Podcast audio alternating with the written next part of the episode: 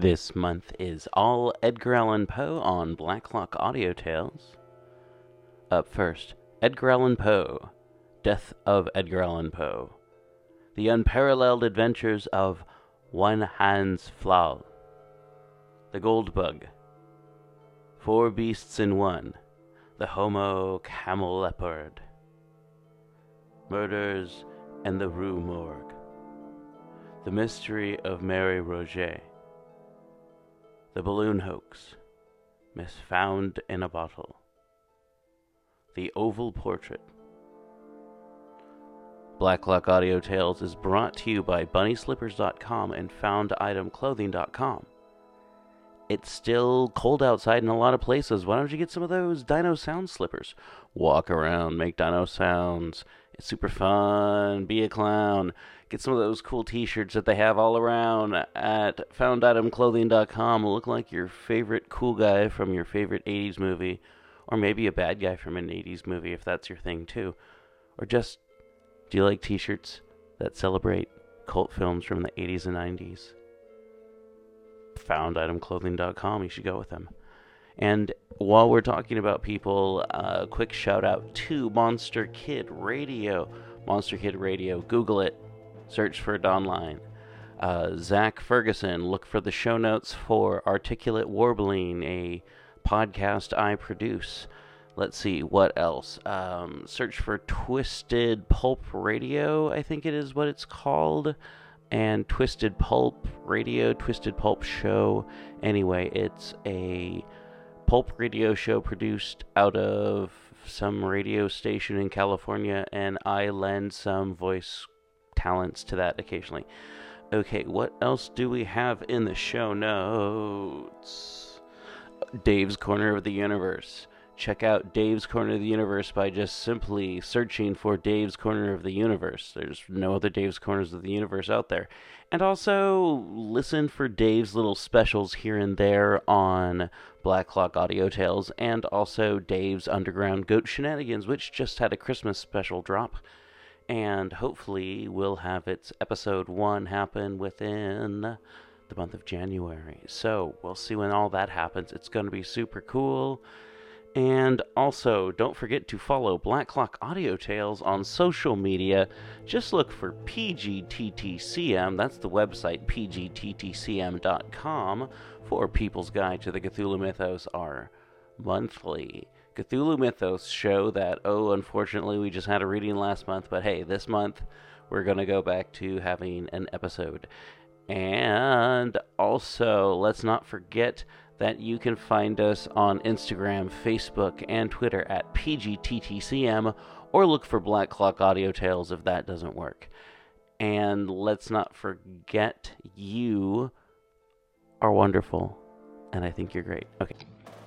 Black Clock Audio Tales, Tales, Tales, Tales, Tales, Tales, Tales.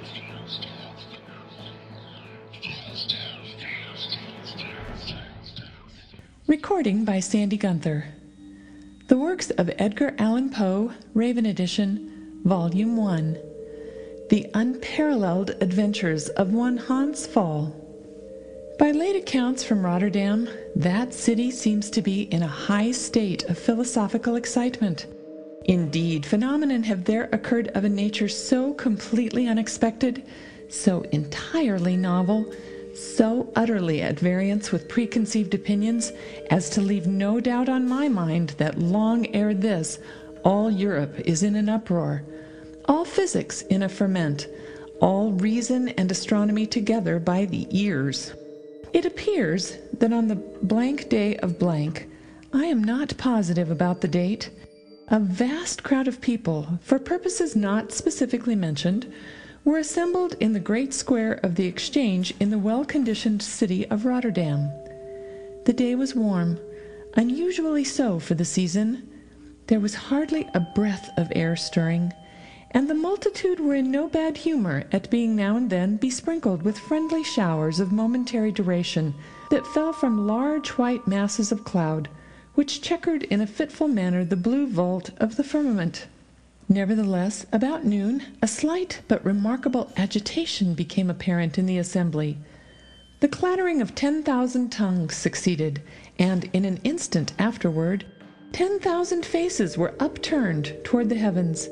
Ten thousand pipes descended simultaneously from the corners of ten thousand mouths, and a shout, which could be compared to nothing but the roaring of Niagara, resounded long, loudly, and furiously through all the environs of Rotterdam. The origin of this hubbub soon became sufficiently evident. From behind the huge bulk of one of those sharply defined masses of cloud already mentioned, was seen slowly to emerge into an open area of blue space a queer, heterogeneous, but apparently solid substance, so oddly shaped, so whimsically put together as not to be in any manner comprehended, and never to be sufficiently admired by the host of sturdy burghers who stood open mouthed below. What could it be? In the name of all the vrows and devils in Rotterdam, what could it possibly portend? No one knew, no one could imagine, no one, not even the burgomaster Mynheer Superbus von Underduk, had the slightest clue by which to unravel the mystery. So, as nothing more reasonable could be done, every one to a man replaced his pipe carefully in the corner of his mouth, and cocking up his right eye towards the phenomenon, puffed, paused, waddled about, and grunted significantly, then waddled back, grunted, paused, and finally puffed again. In the meantime, however, lower and still lower toward the goodly city came the object of so much curiosity and the cause of so much smoke. In a very few minutes it arrived near enough to be accurately discerned. It appeared to be, yes, it was undoubtedly a species of balloon, but surely no such balloon had ever been seen in Rotterdam before. For who, let me ask, ever heard of a balloon manufactured entirely of dirty newspapers?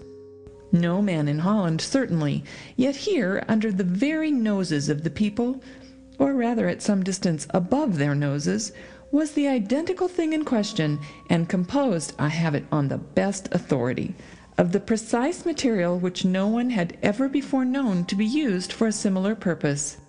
It was an egregious insult to the good sense of the burghers of Rotterdam. As to the shape of the phenomenon, it was even still more reprehensible, being little or nothing better than a huge fool's cap turned upside down.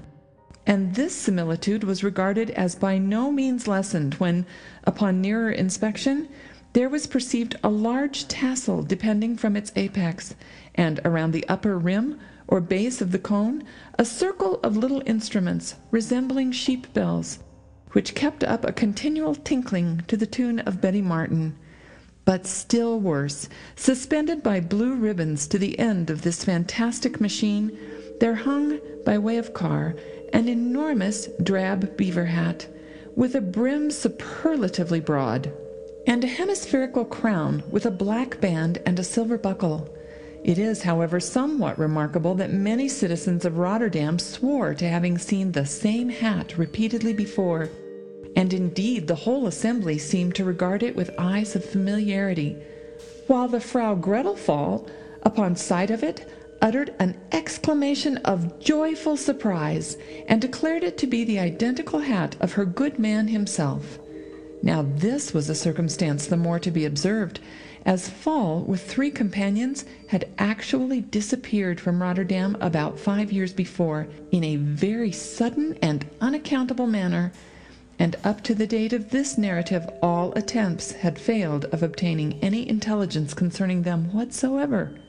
To be sure, some bones, which were thought to be human, mixed up with a quantity of odd looking rubbish, had been lately discovered in a retired situation to the east of Rotterdam, and some people went so far as to imagine that in this spot a foul murder had been committed, and that the sufferers were in all probability Hans Pfaall and his associates.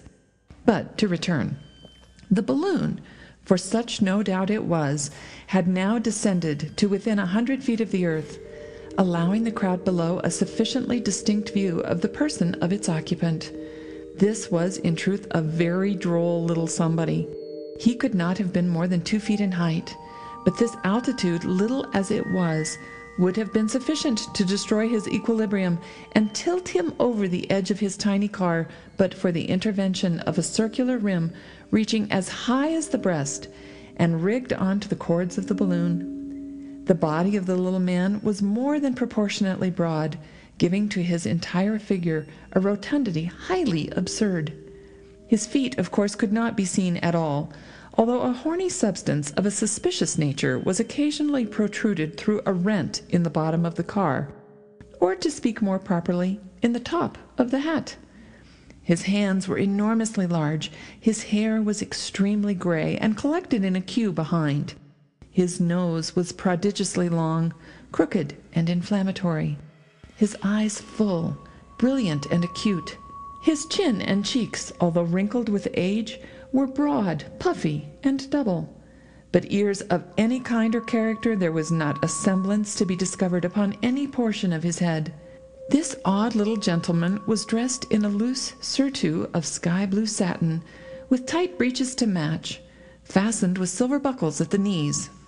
His vest was of some bright yellow material, a white taffety cap was set jauntily on one side of his head, and to complete his equipment, a blood red silk handkerchief enveloped his throat and fell down in a dainty manner upon his bosom, in a fantastic bow knot of supereminent dimensions.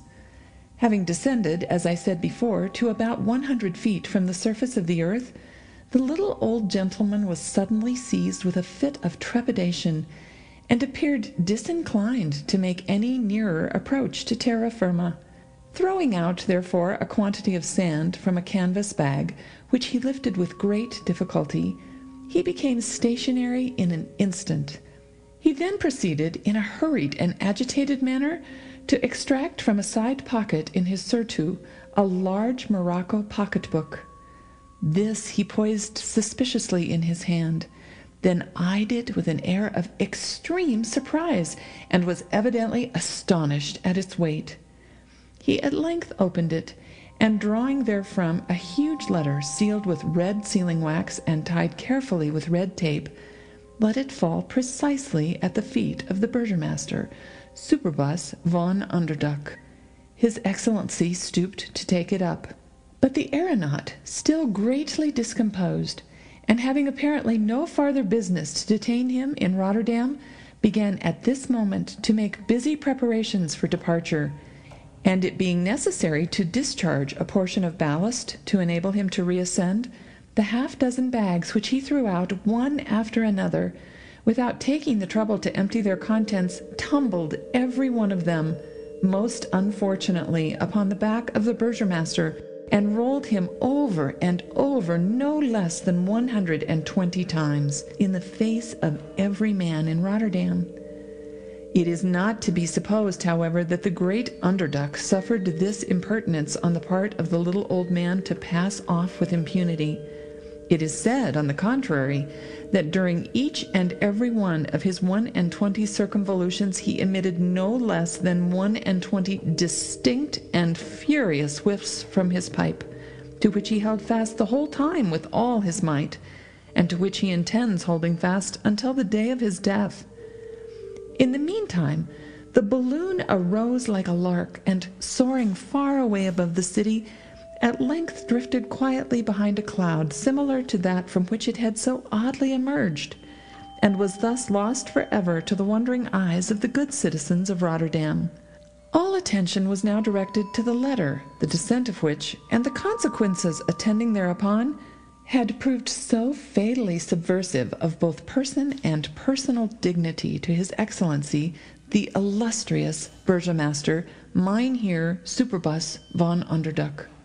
That functionary, however, had not failed during his circumgyratory movements to bestow a thought upon the important subject of securing the packet in question, which was seen upon inspection to have fallen into the most proper hands being actually addressed to himself and Professor Rub-a-Dub in their official capacities of President and Vice President of the Rotterdam College of Astronomy.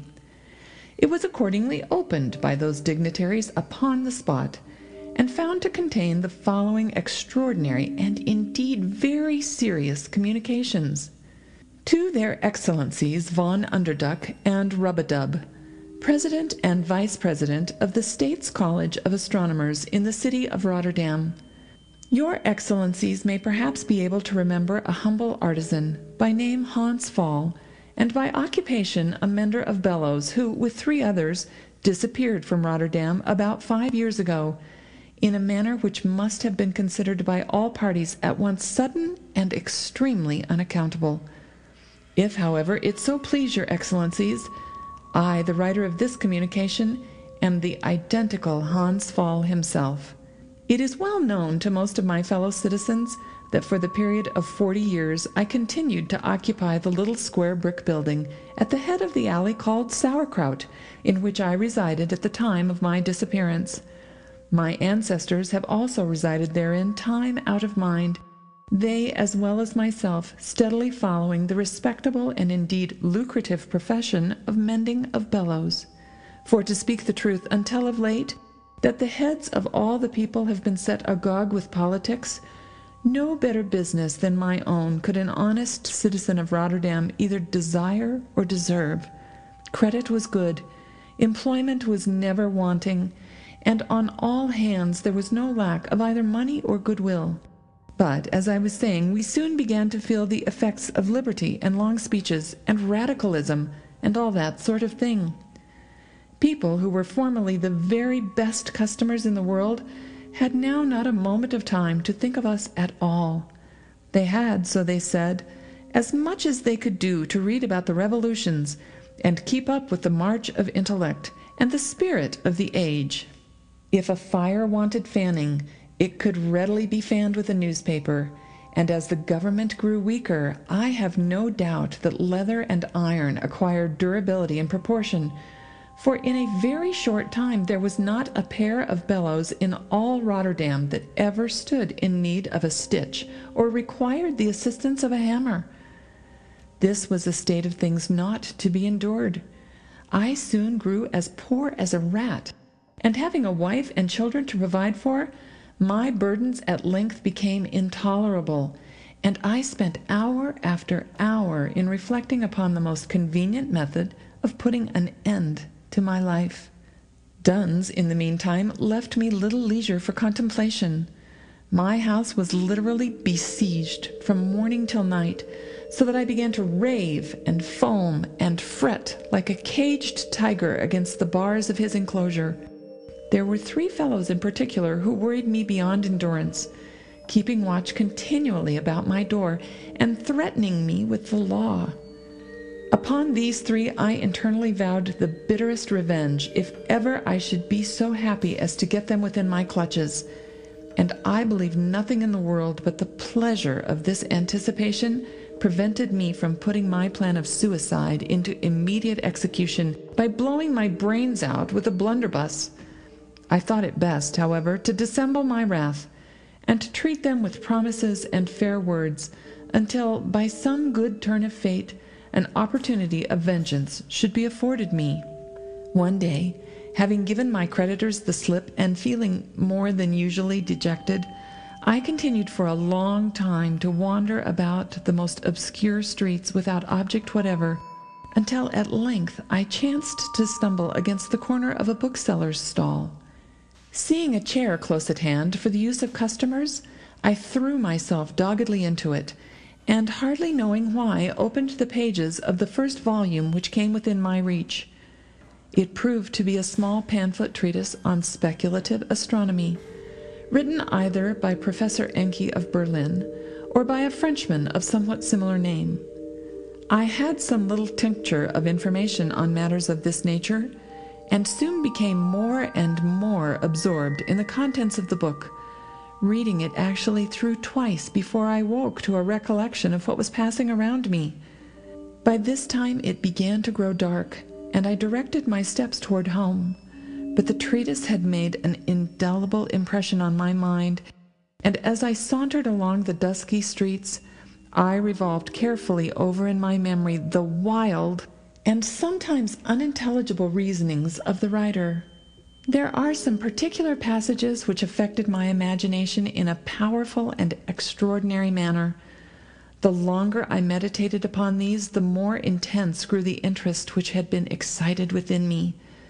The limited nature of my education in general, and more especially my ignorance on subjects connected with natural philosophy, so far from rendering me diffident of my own ability to comprehend what I had read, or inducing me to mistrust the many vague notions which had arisen in consequence, merely served as a farther stimulus to imagination and I was vain enough, or perhaps reasonable enough, to doubt whether those crude ideas which, arising in ill regulated minds, have all the appearance, may not often in effect possess all the force, the reality, and other inherent properties of instinct or intuition. Whether to proceed a step farther, profundity itself might not, in matters of a purely speculative nature, be detected as a legitimate source of falsity and error. In other words, I believed and still do believe that truth is frequently of its own essence superficial, and that in many cases the depth lies more in the abysses where we seek her than in the actual situations wherein she may be found. Nature herself seemed to afford me corroboration of these ideas in the contemplation of the heavenly bodies, it struck me forcibly that I could not distinguish a star with nearly as much precision when I gazed on it with earnest, direct, and undeviating attention as when I suffered my eye only to glance in its vicinity alone. I was not, of course, at that time aware that this apparent paradox was occasioned by the center of the visual area being less susceptible of feeble impressions of light than the exterior portions of the retina. This knowledge, and some of another kind, came afterwards in the course of an eventful five years, during which I have dropped the prejudices of my former humble situation in life, and forgotten the bellows mender in far different occupations. But at the epoch of which I speak, the analogy which a casual observation of a star offered to the conclusions I had already drawn struck me with the force of positive confirmation, and I then finally made up my mind to the course which I afterwards pursued. It was late when I reached home, and I went immediately to bed. My mind, however, was too much occupied to sleep, and I lay the whole night buried in meditation. Arising early in the morning and contriving again to escape the vigilance of my creditors, I repaired eagerly to the bookseller's stall and laid out what little ready money I possessed in the purchase of some volumes of mechanics and practical astronomy. Having arrived at home safely with these, I devoted every spare moment to their perusal, and soon made such proficiency in studies of this nature as I thought sufficient for the execution of my plan. In the intervals of this period, I made every endeavor to conciliate the three creditors who had given me so much annoyance. In this I finally succeeded, partly by selling enough of my household furniture to satisfy a moiety of their claim, and partly by a promise of paying the balance upon completion of a little project which I told them I had in view, and for assistance in which I solicited their services. By these means, for they were ignorant men, I found little difficulty in gaining them over to my purpose. Matters being thus arranged, I contrived by the aid of my wife, and with the greatest secrecy and caution, to dispose of what property I had remaining, and to borrow in small sums under various pretenses, and without paying any attention to my future means of repayment, no inconsiderable quantity of ready money. With the means thus accruing, I proceeded to procure at intervals cambric muslin, very fine, in pieces of 12 yards each, twine, a lot of the varnish of caoutchouc, a large and deep basket of wickerwork, made to order, and several other articles necessary in the construction and equipment of a balloon of extraordinary dimensions. This I directed my wife to make up as soon as possible, and gave her all requisite information as to the particular method of proceeding.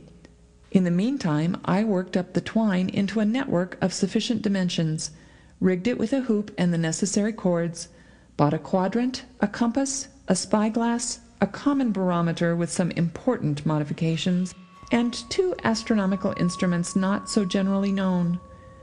I then took opportunities of conveying by night to a retired situation east of Rotterdam five iron bound casks to contain about 50 gallons each, and one of a larger size, six tinned ware tubes 3 inches in diameter, properly shaped and 10 feet in length, a quantity of a particular metallic substance, or semi metal, which I shall not name, and a dozen demijohns of a very common acid.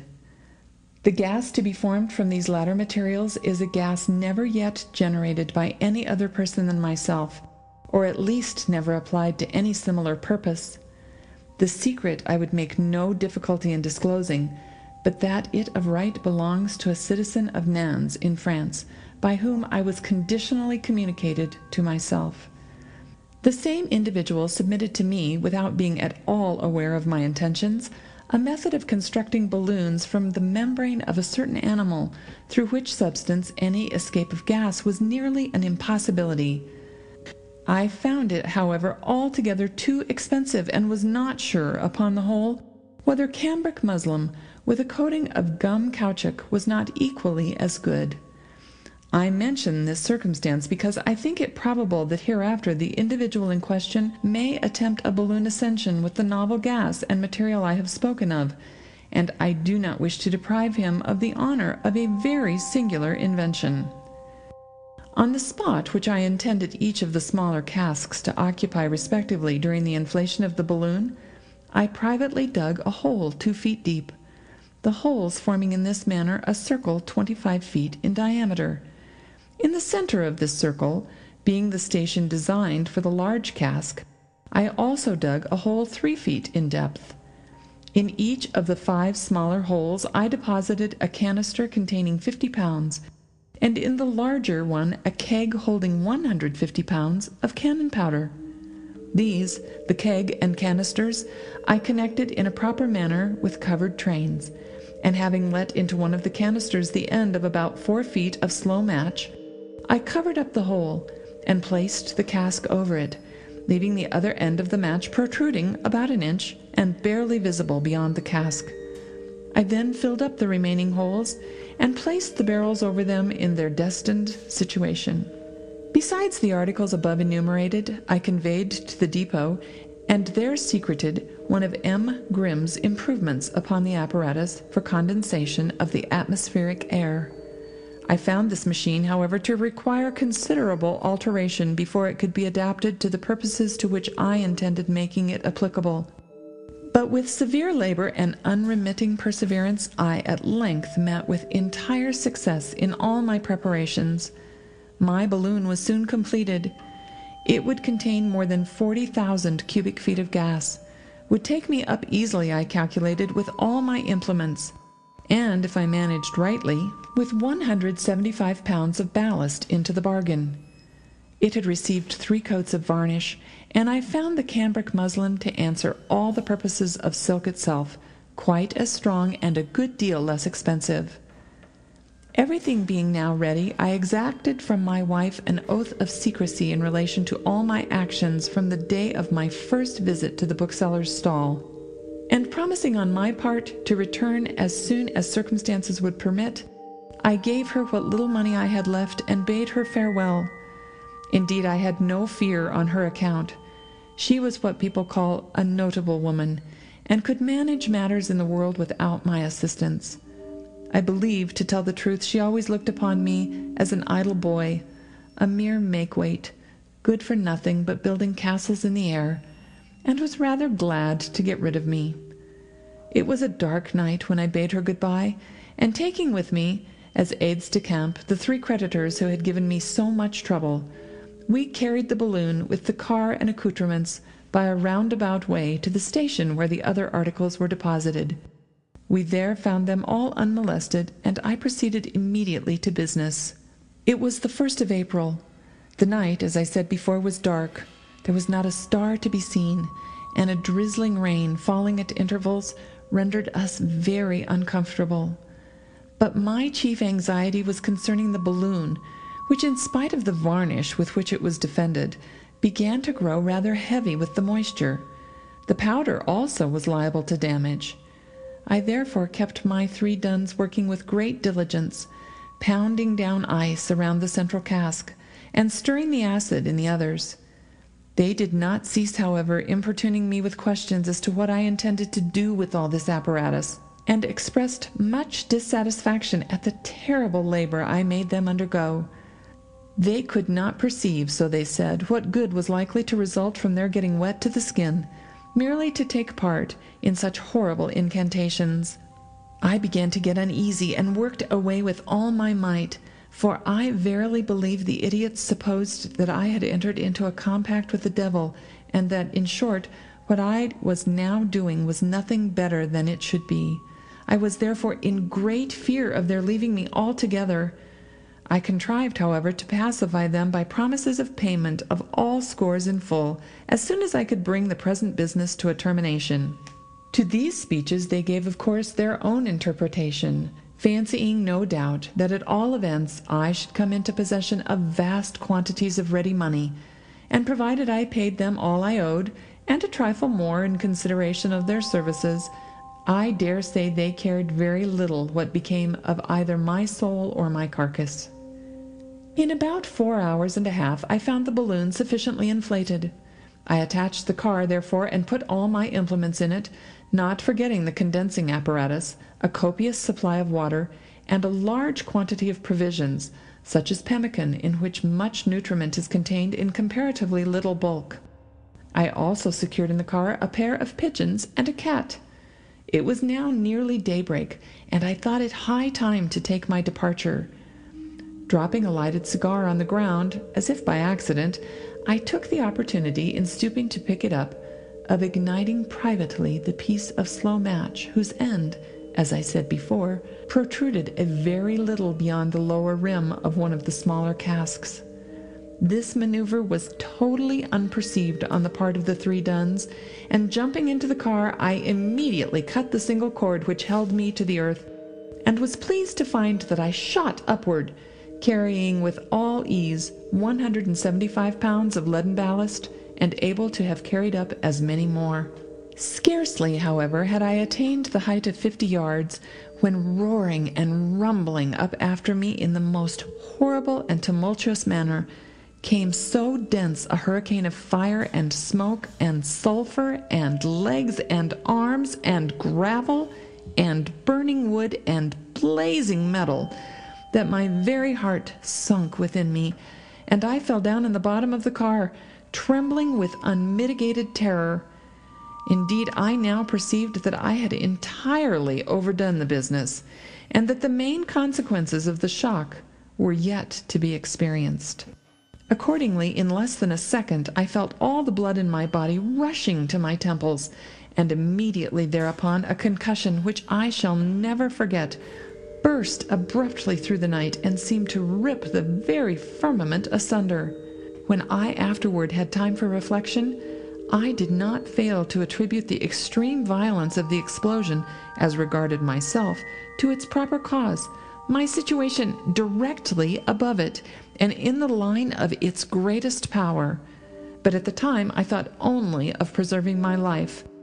The balloon at first collapsed, then furiously expanded, then whirled round and round with horrible velocity and finally, reeling and staggering like a drunken man, hurled me with great force over the rim of the car, and left me dangling at a terrific height, with my head downward and my face outwards, by a piece of slender cord about three feet in length, which hung accidentally through a crevice near the bottom of the wickerwork, and in which, as I fell, my left foot became providentially entangled. It is impossible utterly impossible to form any adequate idea of the horror of my situation. I gasped convulsively for breath. A shudder resembling a fit of the ague agitated every nerve and muscle of my frame.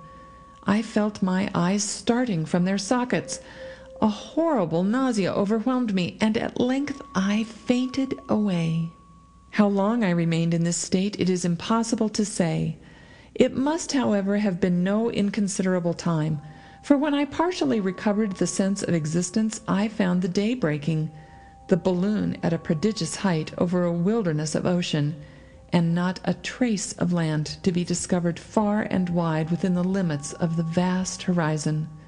My sensations, however, upon thus recovering, were by no means so rife with agony as might have been anticipated. Indeed, there was much of incipient madness in the calm survey which I began to take of my situation. I drew up to my eyes each of my hands one after the other, and wondered what occurrence could have given rise to the swelling of the veins and the horrible blackness of the fingernails. I afterward carefully examined my head, shaking it repeatedly and feeling it with minute attention, until I succeeded in satisfying myself that it was not, as I had more than half suspected, larger than my balloon. Then in a knowing manner I felt in both my breeches pockets, and missing therefrom a set of tablets and a toothpick case, endeavored to account for their disappearance, and not being able to do so, felt inexpressibly chagrined. It now occurred to me that I suffered great uneasiness in the joint of my left ankle, and a dim consciousness of my situation began to glimmer through my mind. But strange to say, I was neither astonished nor horror stricken. If I felt any emotion at all, it was a kind of chuckling satisfaction at the cleverness I was about to display in extricating myself from this dilemma, and I never for a moment looked upon my ultimate safety as a question susceptible of doubt. For a few minutes I remained wrapped in the profoundest meditation.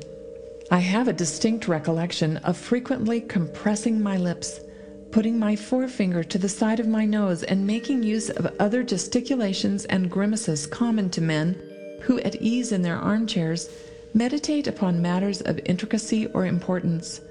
Having, as I thought, sufficiently collected my ideas, I now, with great caution and deliberation, put my hands behind my back and unfastened the large iron buckle which belonged to the waistband of my inexpressibles.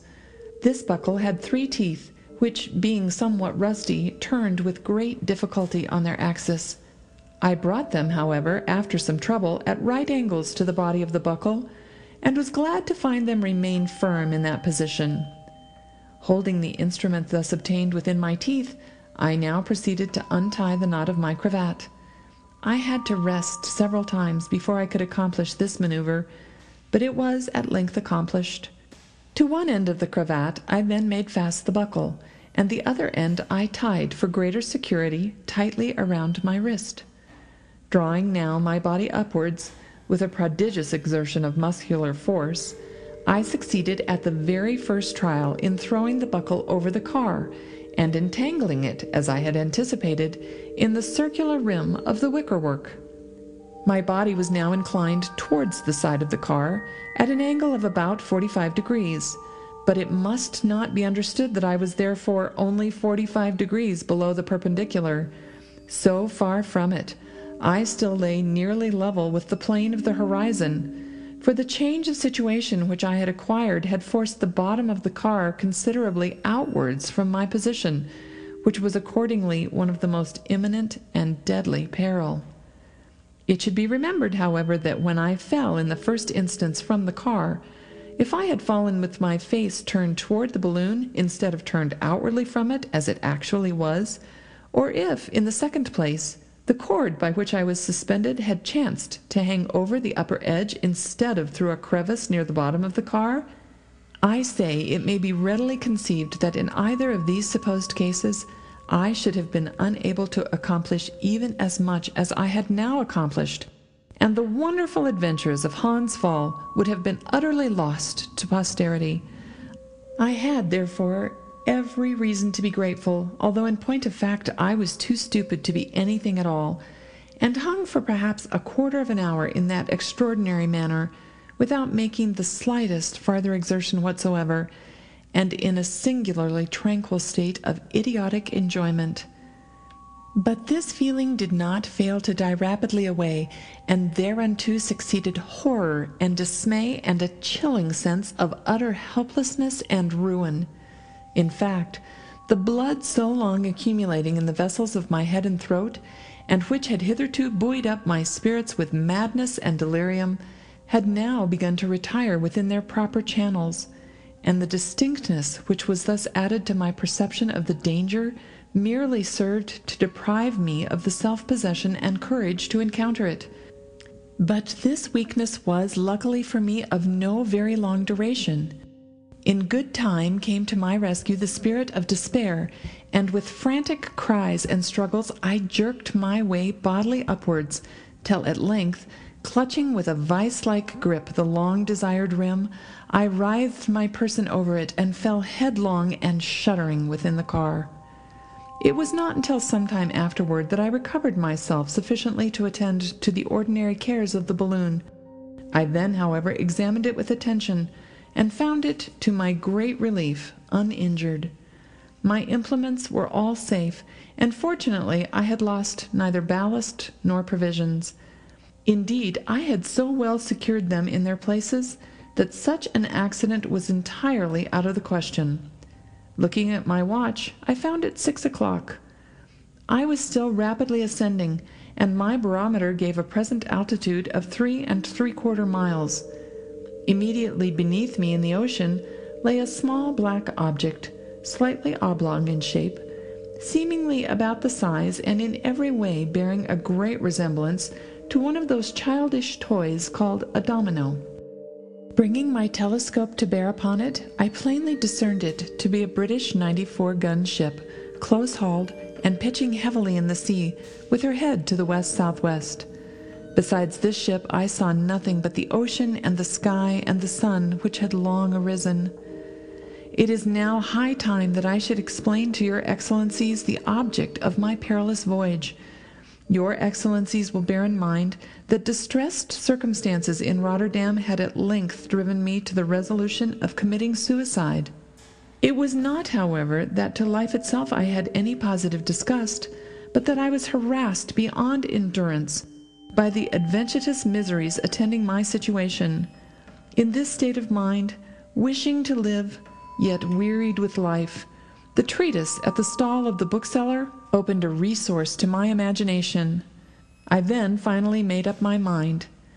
I determined to depart, yet live; to leave the world, yet continue to exist. In short, to drop enigmas, I resolved let what would ensue, to force a passage, if I could, to the moon.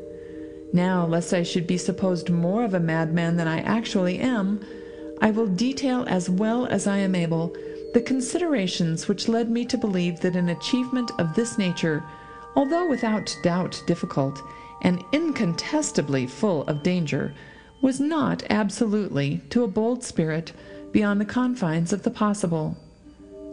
End of the Unparalleled Adventures of One Hans Pfaall, Part 1. Recording by Sandy Gunther.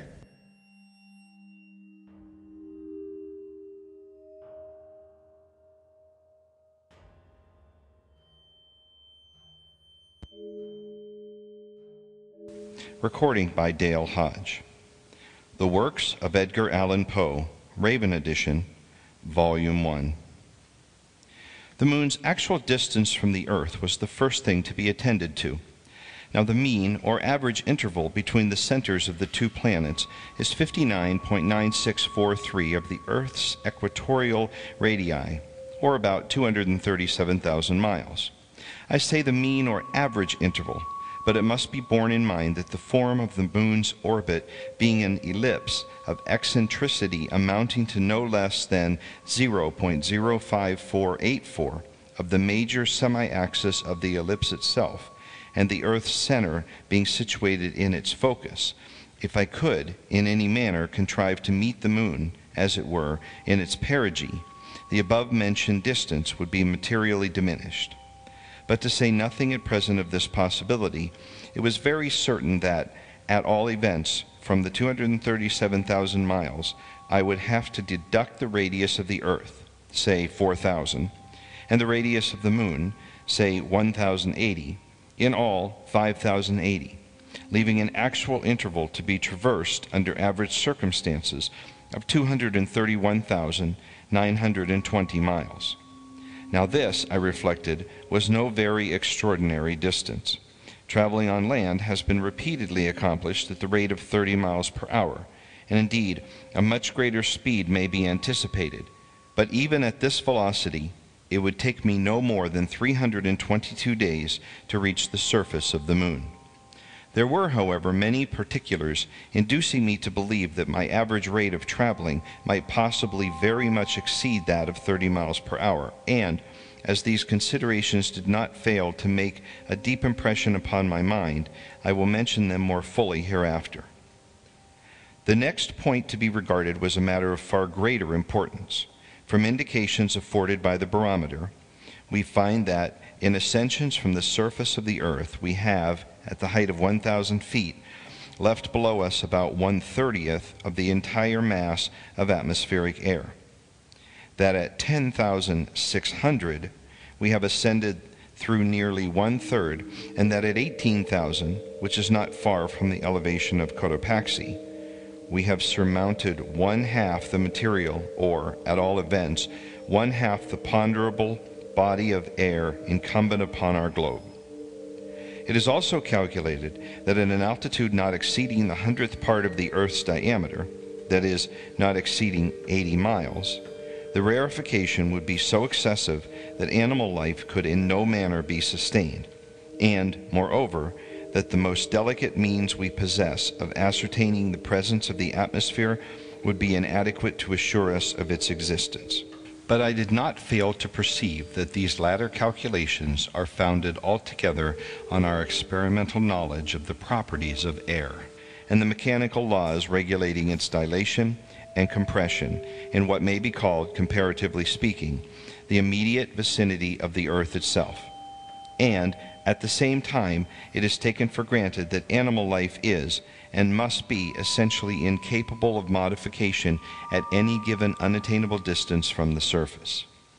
Now, all such reasoning and from such data must, of course, be simply analogical.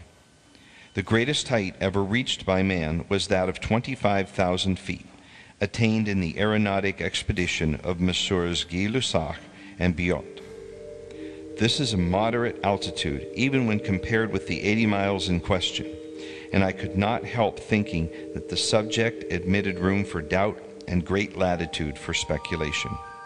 But, in point of fact, an ascension being made to any given altitude, the ponderable quantity of air surmounted in any farther ascension is by no means in proportion to the additional height ascended, as may be plainly seen from what has been stated before but in a ratio constantly decreasing. It is therefore evident that, ascend as high as we may, we cannot, literally speaking, arrive at a limit beyond which no atmosphere is to be found. It must exist, I argued, although it may exist in a state of infinite rarefaction.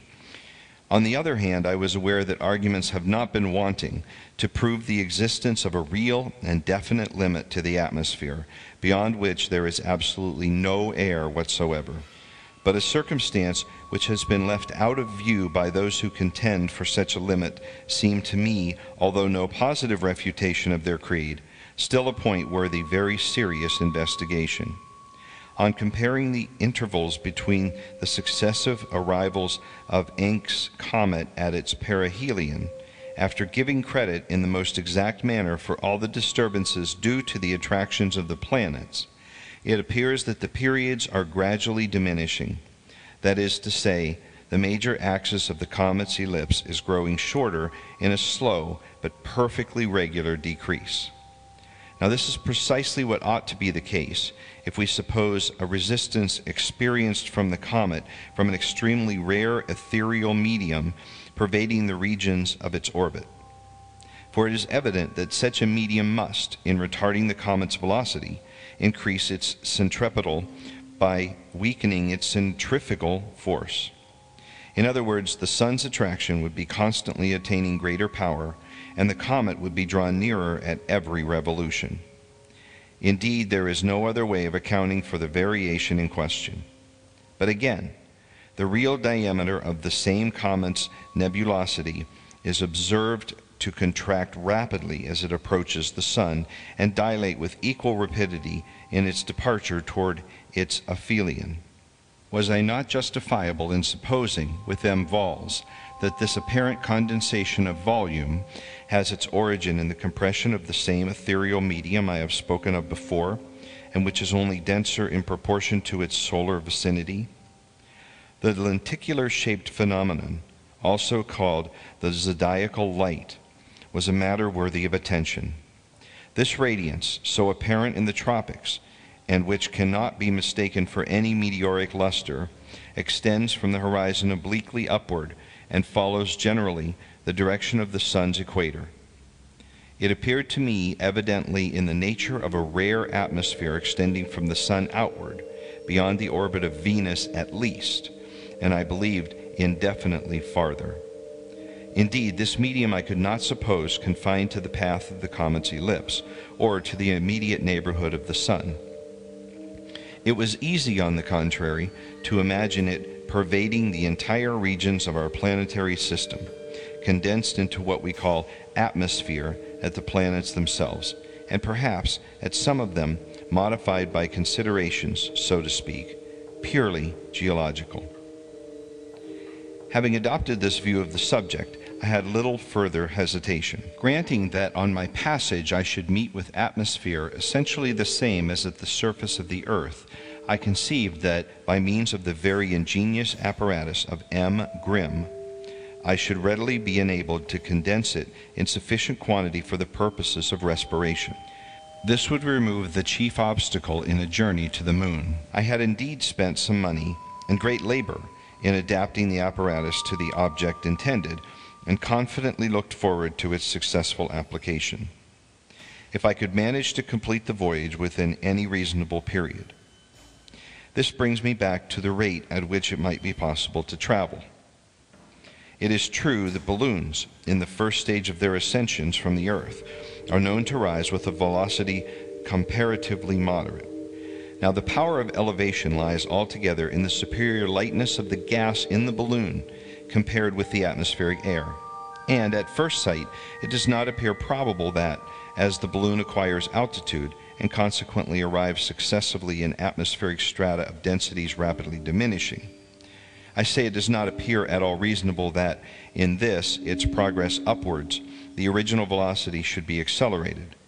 On the other hand, I was not aware that, in any recorded ascension, a diminution was apparent in the absolute rate of ascent, although such should have been the case if, on account of nothing else, on account of the escape of gas through balloons ill constructed and varnished with no better material than the ordinary varnish. It seemed, therefore, that the effect of such escape was only sufficient to counterbalance the effect of some accelerating power. I now considered that, provided in my passage I found the medium I had imagined, and provided that it should prove to be actually and essentially what we denominate atmospheric air, it could make comparatively little difference at what extreme state of rarefaction I should discover it. That is to say, in regard to my power of ascending, for the gas in the balloon would not only be itself subject to rarefaction partially similar, in proportion to the occurrence of which I could suffer an escape of so much as would be requisite to prevent explosion but being what it was, would, at all events, continue specifically lighter than any compound whatever of mere nitrogen and oxygen. In the meantime, the force of gravitation would be constantly diminishing in proportion to the squares of the distances, and thus, with a velocity prodigiously accelerating, I should at length arrive in those distant regions where the force of the Earth's attraction would be superseded by that of the Moon. In accordance with these ideas, I did not think it worth while to encumber myself with more provisions than would be sufficient for a period of forty days. There was still, however, another difficulty which occasioned me some little disquietude. It has been observed that, in balloon ascensions to any considerable height, besides the pain attending respiration, great uneasiness is experienced about the head and body often accompanied with bleeding at the nose and other symptoms of an alarming kind, and growing more and more inconvenient in proportion to the altitude attained. This was a reflection of a nature somewhat startling. Was it not probable that these symptoms would increase indefinitely, or at least until terminated by death itself? I finally thought not. Their origin was to be looked for in the progressive removal of the customary atmospheric pressure upon the surface of the body and consequent distension of the superficial blood vessels, not in any positive disorganization of the animal system, as in the case of difficulty in breathing, where the atmospheric density is chemically insufficient for the due renovation of blood in a ventricle of the heart. Unless, for default of this renovation, I could see no reason, therefore, why life could not be sustained even in a vacuum. For the expansion and compression of chest, commonly called breathing, is action purely muscular, and the cause, not the effect, of respiration. In a word, I conceived that as the body should become habituated to the want of atmospheric pressure, the sensations of pain would gradually diminish, and to endure them while they continued, I relied with confidence upon the iron hardihood of my constitution. Thus, may it please your excellencies, I have detailed some though by no means all, the considerations which led me to form the project of a lunar voyage. I shall now proceed to lay before you the result of an attempt so apparently audacious in conception and, at all events, so utterly unparalleled in the annals of mankind. Having attained the altitude before mentioned, that is to say, three miles and three quarters, I threw out from the car a quantity of feathers, and found that I still ascended with sufficient rapidity.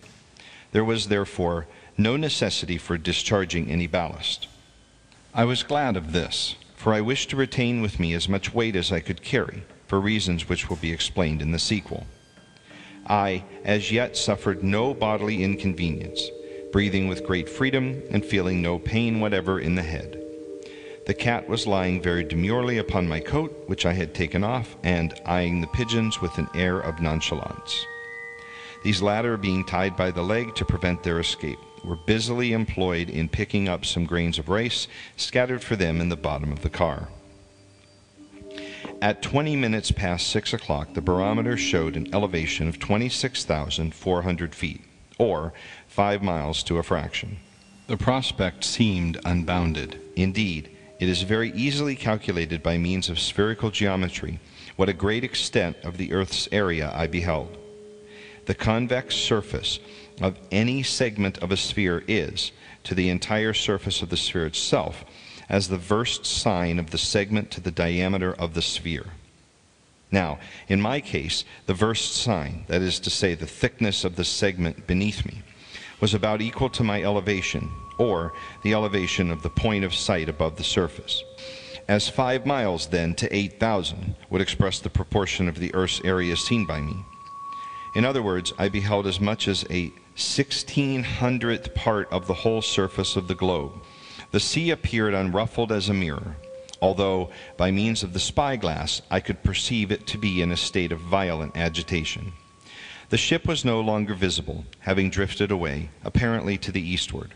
I now began to experience at intervals severe pain in the head, especially about the ears, still, however, breathing with tolerable freedom the cat and pigeons, seemed to suffer no inconvenience whatsoever. At 20 minutes before 7, the balloon entered a long series of dense clouds, which put me in great trouble by damaging my condensing apparatus and wetting me to the skin. This was, to be sure, a singular rencontre, for I had not believed it possible that a cloud of this nature could be sustained at so great an elevation. I thought it best, however, to throw out two five pound pieces of ballast, reserving still a weight of 165 pounds. Upon so doing, I soon rose above the difficulty and perceived immediately that I had obtained a great increase in my rate of ascent. In a few seconds after my leaving the cloud, a flash of vivid lightning shot from one end of it to the other and caused it to kindle up throughout its vast extent like a mass of ignited and glowing charcoal. This, it must be remembered, was in the broad light of day. No fancy may picture the sublimity which might have been exhibited by a similar phenomenon taking place amid the darkness of the night. Hell itself might have been found a fitting image. Even as it was, my hair stood on end while I gazed afar down within the yawning abysses, letting imagination descend, as it were, and stalk about in the strange vaulted halls and ruddy gulfs and red ghastly chasms of the hideous and unfathomable fire. I had indeed made a narrow escape. Had the balloon remained a very short while longer within the cloud, that is to say, had not the inconvenience of getting wet determined me to discharge the ballast, inevitable ruin would have been the consequence. Such perils, although little considered, are perhaps the greatest which must be encountered in balloons.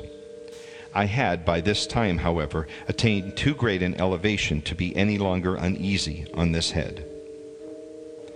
I was now rising rapidly, and by seven o'clock the barometer indicated an altitude of no less than nine miles and a half.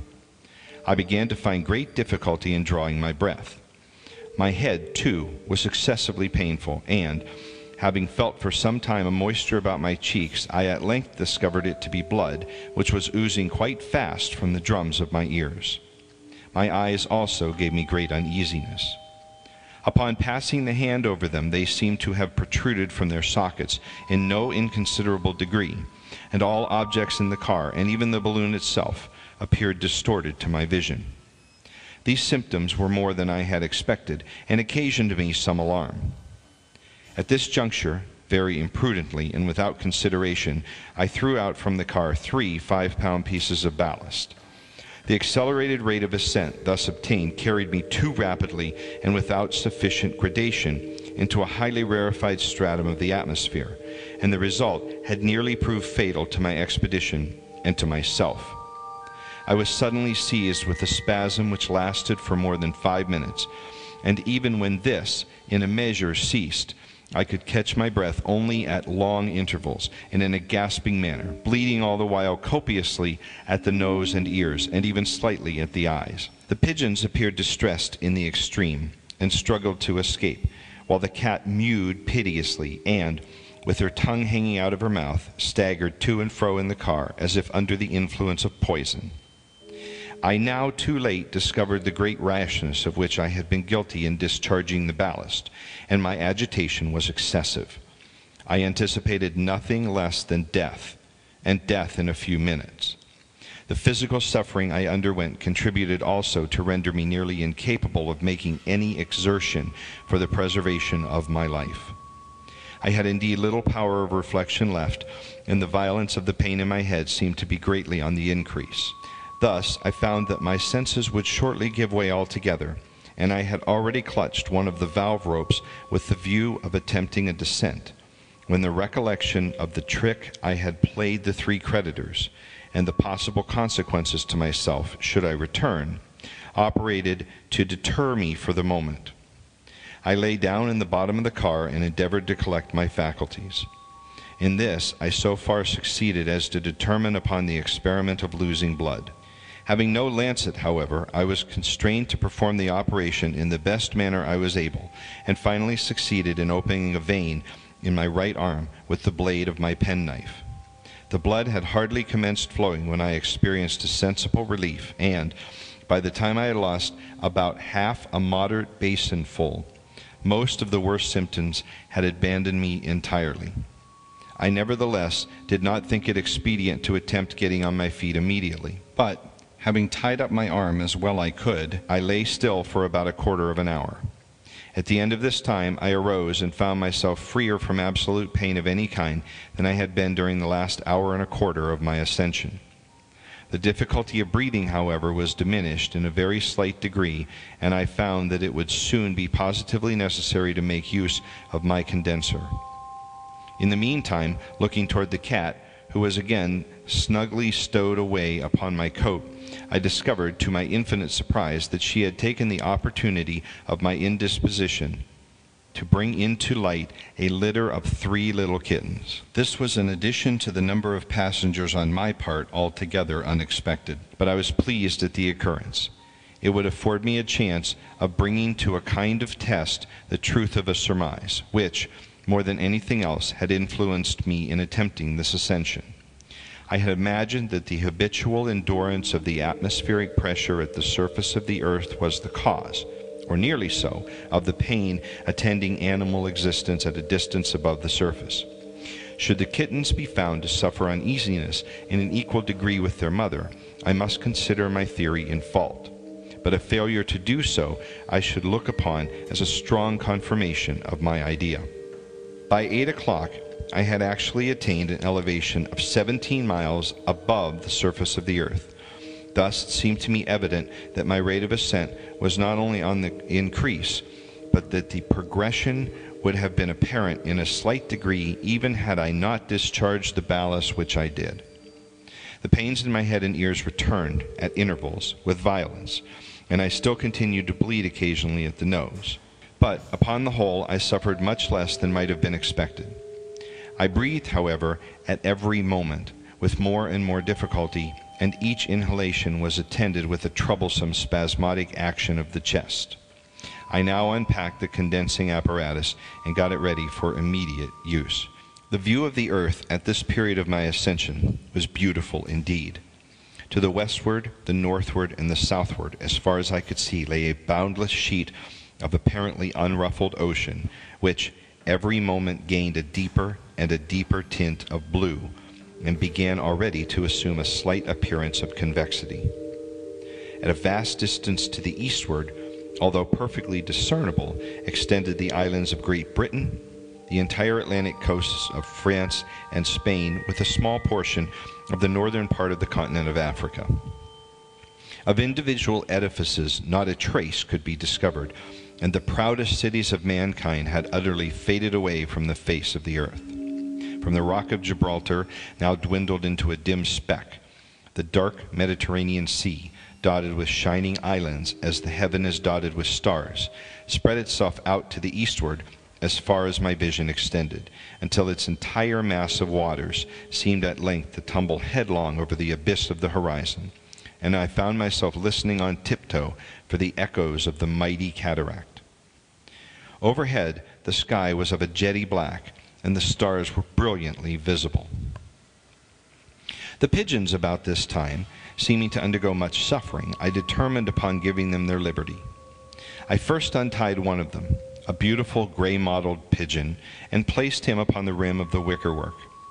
He appeared extremely uneasy, looking anxiously around him, fluttering his wings and making a loud cooing noise, but could not be persuaded to trust himself from off the car. I took him up at last and threw him to about half a dozen yards from the balloon. He made, however, no attempt to descend, as I had expected, but struggled with great vehemence to get back, uttering at the same time very shrill and piercing cries. He at length succeeded in regaining his former station on the rim, but had hardly done so when his head dropped upon his breast, and he fell dead within the car. The other one did not prove so unfortunate.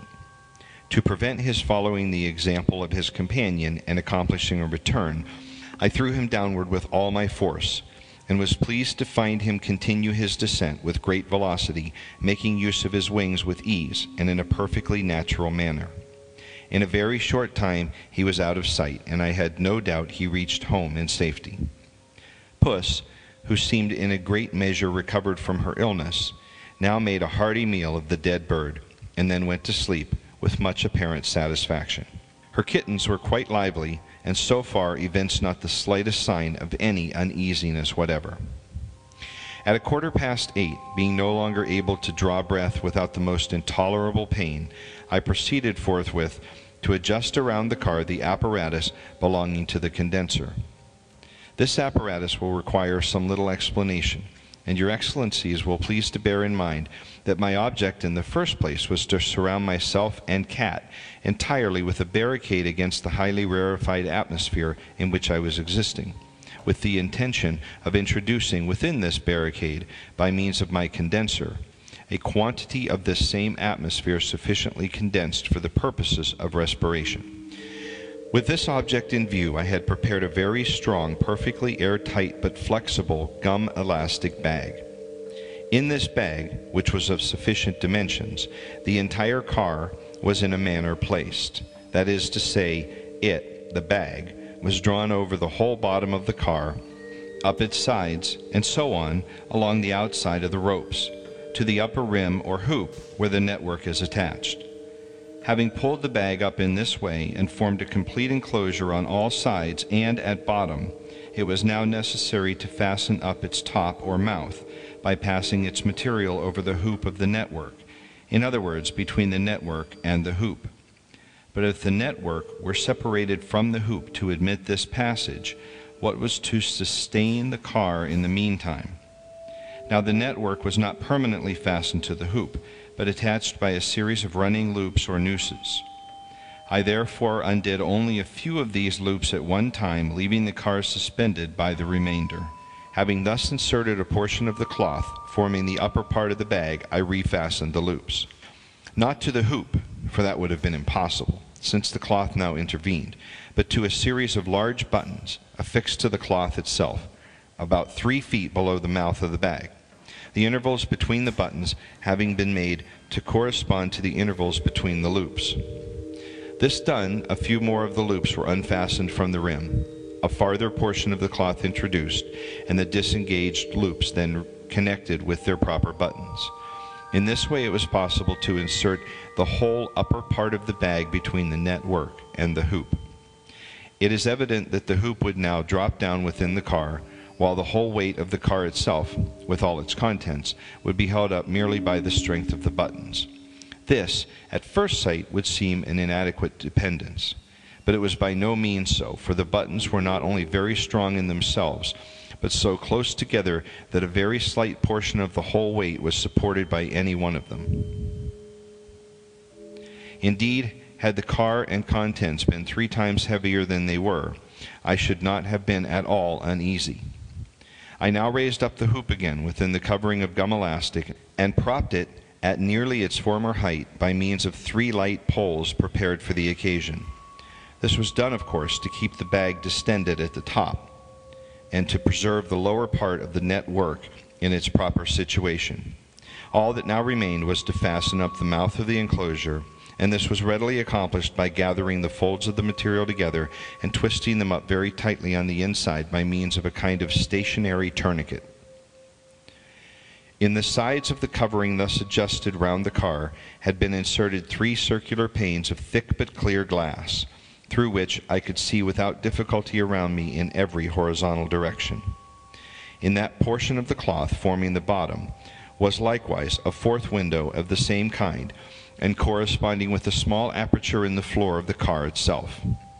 This enabled me to see perpendicularly down, but having found it impossible to place any similar contrivance overhead on account of the peculiar manner of closing up the opening there and the consequent wrinkles in the cloth, I could expect to see no objects situated directly in my zenith. This, of course, was a matter of little consequence, for had I even been able to place a window at top, the balloon itself would have prevented my making any use of it. About a foot below one of the side windows was a circular opening, eight inches in diameter, and fitted with a brass rim adapted in its inner edge to the windings of a screw. In this rim was screwed the large tube of the condenser, the body of the machine being, of course, within the chamber of gum elastic. Through this tube, a quantity of the rare atmosphere circumjacent being drawn by means of a vacuum created in the body of the machine was thence discharged in a state of condensation to mingle with the thin air already in the chamber. This operation, being repeated several times, at length filled the chamber with atmosphere proper for all the purposes of respiration.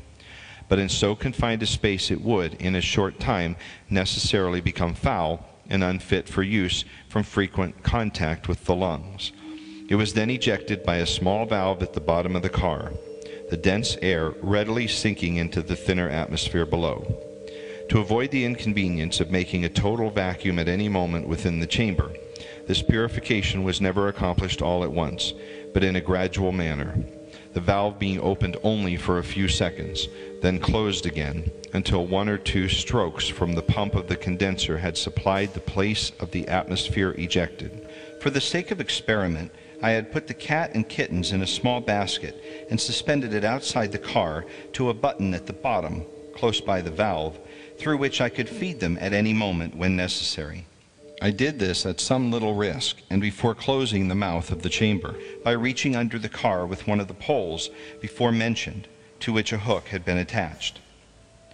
By the time I had fully completed these arrangements and filled the chamber as explained, it wanted only 10 minutes of 9 o'clock. During the whole period of my being thus employed, I endured the most terrible distress from difficulty of respiration, and bitterly did I repent the negligence, or rather foolhardiness, of which I had been guilty, of putting off to the last moment a matter of so much importance. But having at length accomplished it, I soon began to reap the benefit of my invention. Once again, I breathed with perfect freedom and ease, and indeed, why should I not? I was also agreeably surprised to find myself in a great measure relieved from the violent pains which had hitherto tormented me. A slight headache, accompanied with a sensation of fullness or distension about the wrists, the ankles, and the throat, was nearly all of which I had now to complain. Thus it seemed evident that a greater part of the uneasiness attending the removal of atmospheric pressure had actually worn off, as I had expected, and that much of the pain endured for the last two hours should have been attributed altogether to the effects of a deficient respiration. At 20 minutes before nine o'clock, that is to say, a short time prior to my closing up the mouth of the chamber, the mercury attained its limit, or ran down in the barometer, which, as I mentioned before, was one of an extended construction. It then indicated an altitude on my part of 132,000 feet, or five and twenty miles. And I consequently surveyed at that time an extent of the earth's area amounting to no less than the 320th part of its entire superficies. At nine o'clock, I had again lost sight of land to the eastward, but not before I became aware that the balloon was drifting rapidly to the north northwest. The convexity of the ocean beneath me was very evident indeed, although my view was often interrupted by the masses of cloud which floated to and fro. I observed now that even the lightest vapors never rose to more than 10 miles above the level of the sea. At half past nine, I tried the experiment of throwing out a handful of feathers through the valve. They did not float as I had expected, but dropped down perpendicularly like a bullet en masse and with the greatest velocity, being out of sight in a very few seconds. I did not at first know what to make of this extraordinary phenomenon, not being able to believe that my rate of ascent had, of a sudden, met with so prodigious an acceleration. But it soon occurred to me that the atmosphere was now far too rare to sustain even the feathers, that they actually fell, as they appeared to do, with great rapidity, and that I had been surprised by the united velocities of their descent and my own elevation. By 10 o'clock, I found that I had very little to occupy my immediate attention. Affairs went swimmingly, and I believed the balloon to be going upward with a speed increasing momently, although I had no longer any means of ascertaining the progression of the increase. I suffered no pain or uneasiness of any kind, and enjoyed better spirits than I had at any period since my departure from Rotterdam busying myself now in examining the state of my various apparatus, and now in regenerating the atmosphere within the chamber. This latter point I determined to attend to at regular intervals of 40 minutes, more on account of the preservation of my health than from so frequent a renovation being absolutely necessary. In the meanwhile, I could not help making anticipations. Fancy reveled in the wild and dreamy regions of the moon. Imagination, feeling herself for once unshackled, roamed at will among the ever changing wonders of a shadowy and unstable land. Now there were hoary and time honored forests and craggy precipices, and waterfalls tumbling with a loud noise into abysses without a bottom. Then I came suddenly into still noonday solitudes, where no wind of heaven ever intruded, and where vast meadows of poppies and slender lily looking flowers spread themselves out a weary distance, all silent and motionless forever. Then again I journeyed far down away into another country where it was all one dim and vague lake with a boundary line of clouds, and out of this melancholy water arose a forest of tall eastern trees, like a wilderness of dreams. And I have in mind that the shadows of the trees which fell upon the lake remained not on the surface where they fell, but sunk slowly and steadily down and commingled with the waves, while from the trunks of the trees other shadows were continually coming out and taking the place of their brothers, thus entombed. This, then, I said thoughtfully, is the very reason why the waters of this lake grow blacker with age and more melancholy as the hours run on. But fancies such as these were not the sole possessors of my brain. Horrors of a nature most stern and most appalling would too frequently obtrude themselves upon my mind and shake the innermost depths of my soul with the bare supposition of their possibility.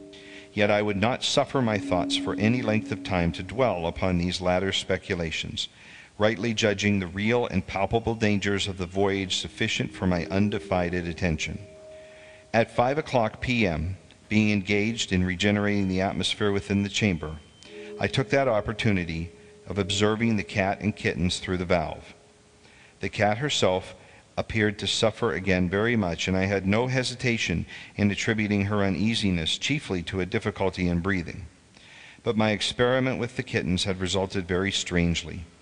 I had expected, of course, to see them betray a sense of pain, although in a less degree than their mother, and this would have been sufficient to confirm my opinion concerning the habitual endurance of atmospheric pressure. But I was not prepared to find them, upon close examination, evidently enjoying a high degree of health, breathing with the greatest ease and perfect regularity, and evincing not the slightest sign of any uneasiness whatever. I could only account for all this by extending my theory and supposing that the highly rarefied atmosphere around might perhaps not be, as I had taken for granted, chemically insufficient for the purposes of life, and that a person born in such a medium might, possibly, be unaware of any inconvenience attending its inhalation, while, upon removal to the denser strata near the earth, he might endure tortures of a similar nature to those I had so lately experienced. It has since been to me a matter of deep regret that an awkward accident, at this time, occasioned me the loss of my little family of cats, and deprived me of the insight into this matter which a continued experiment might have afforded. In passing my hand through the valve with a cup of water for the old puss, the sleeves of my shirt became entangled in the loop which sustained the basket, and thus, in a moment, loosened it from the bottom. Had the whole actually vanished into air, it could not have shot from my sight in a more abrupt and instantaneous manner. Positively, there could not have intervened the tenth part of a second between the disengagement of the basket and its absolute and total disappearance with all that it contained. My good wishes followed it to the earth. But of course, I had no hope that either cat or kittens would ever live to tell the tale of their misfortune. End of The Unparalleled Adventures of One Hans Pfaall, Part 2.